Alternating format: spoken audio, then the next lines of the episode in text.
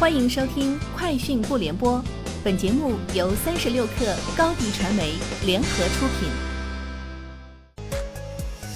网罗新商业领域全天最热消息，欢迎收听《快讯不联播》。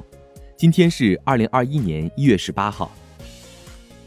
由商务部会同中央网信办、工业和信息化部、市场监管总局、国家邮政局、中国消费者协会共同组织的二零二一全国网上年货节。将于一月二十日，农历腊月初八正式启动，二月十八日，农历正月初七结束。活动共持续三十天。商务部之前表示，要落实防疫情、保供应、促消费、护权益、重规范五项任务，办好二零二一全国网上年货节。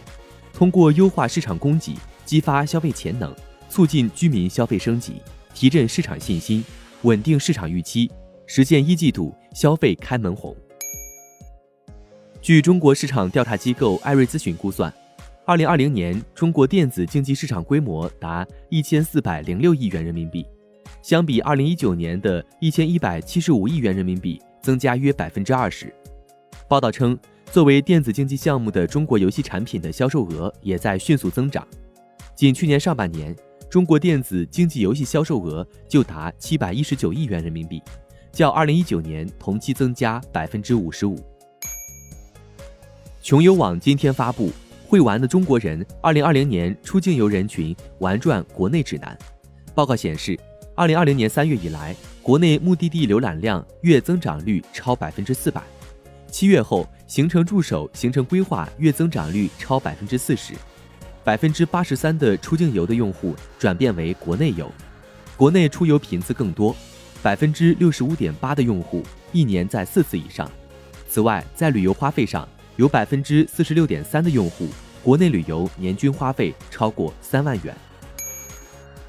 滴滴出行一名公司代表表示，该公司与软银向滴滴出行日本再投资五十二亿日元，约合五千万美元。这笔资金将用于帮助其拓展新市场，并提供额外服务。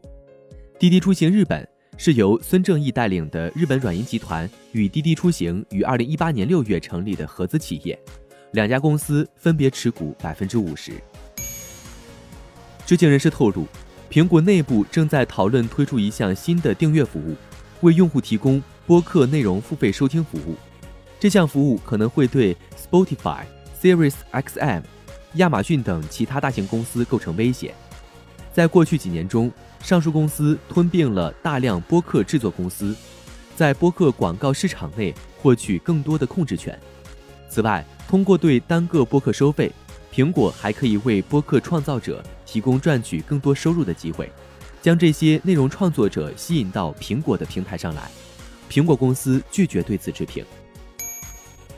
据媒体报道，目前微软 Hololens 显示系统采用了波导和光投影仪相结合的方式，Hololens 二使用激光灯来照亮显示屏。尽管 Hololens 2的显示系统相比原来的 Hololens 有所改进，但还远未达到完美。近日，微软的一项新专利出现。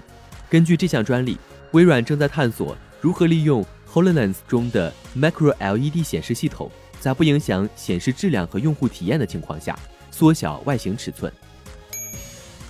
据媒体报道，担任加拿大总理九年的斯蒂芬·哈伯表示，比特币和央行数字货币。可能会成为替代美元的一篮子储备货币的一部分。二零二零年九月，加拿大首个受监管的加密货币交易所正式上线。加拿大央行副行长莱恩表示，他们也在推进 CBDC 的开发。以上就是今天节目的全部内容，明天见。欢迎添加克小七微信，qi 三六 kr，加入三十六氪粉丝群。高迪传媒为广大企业提供新媒体短视频代运营服务，商务合作请关注微信公众号“高迪传媒”。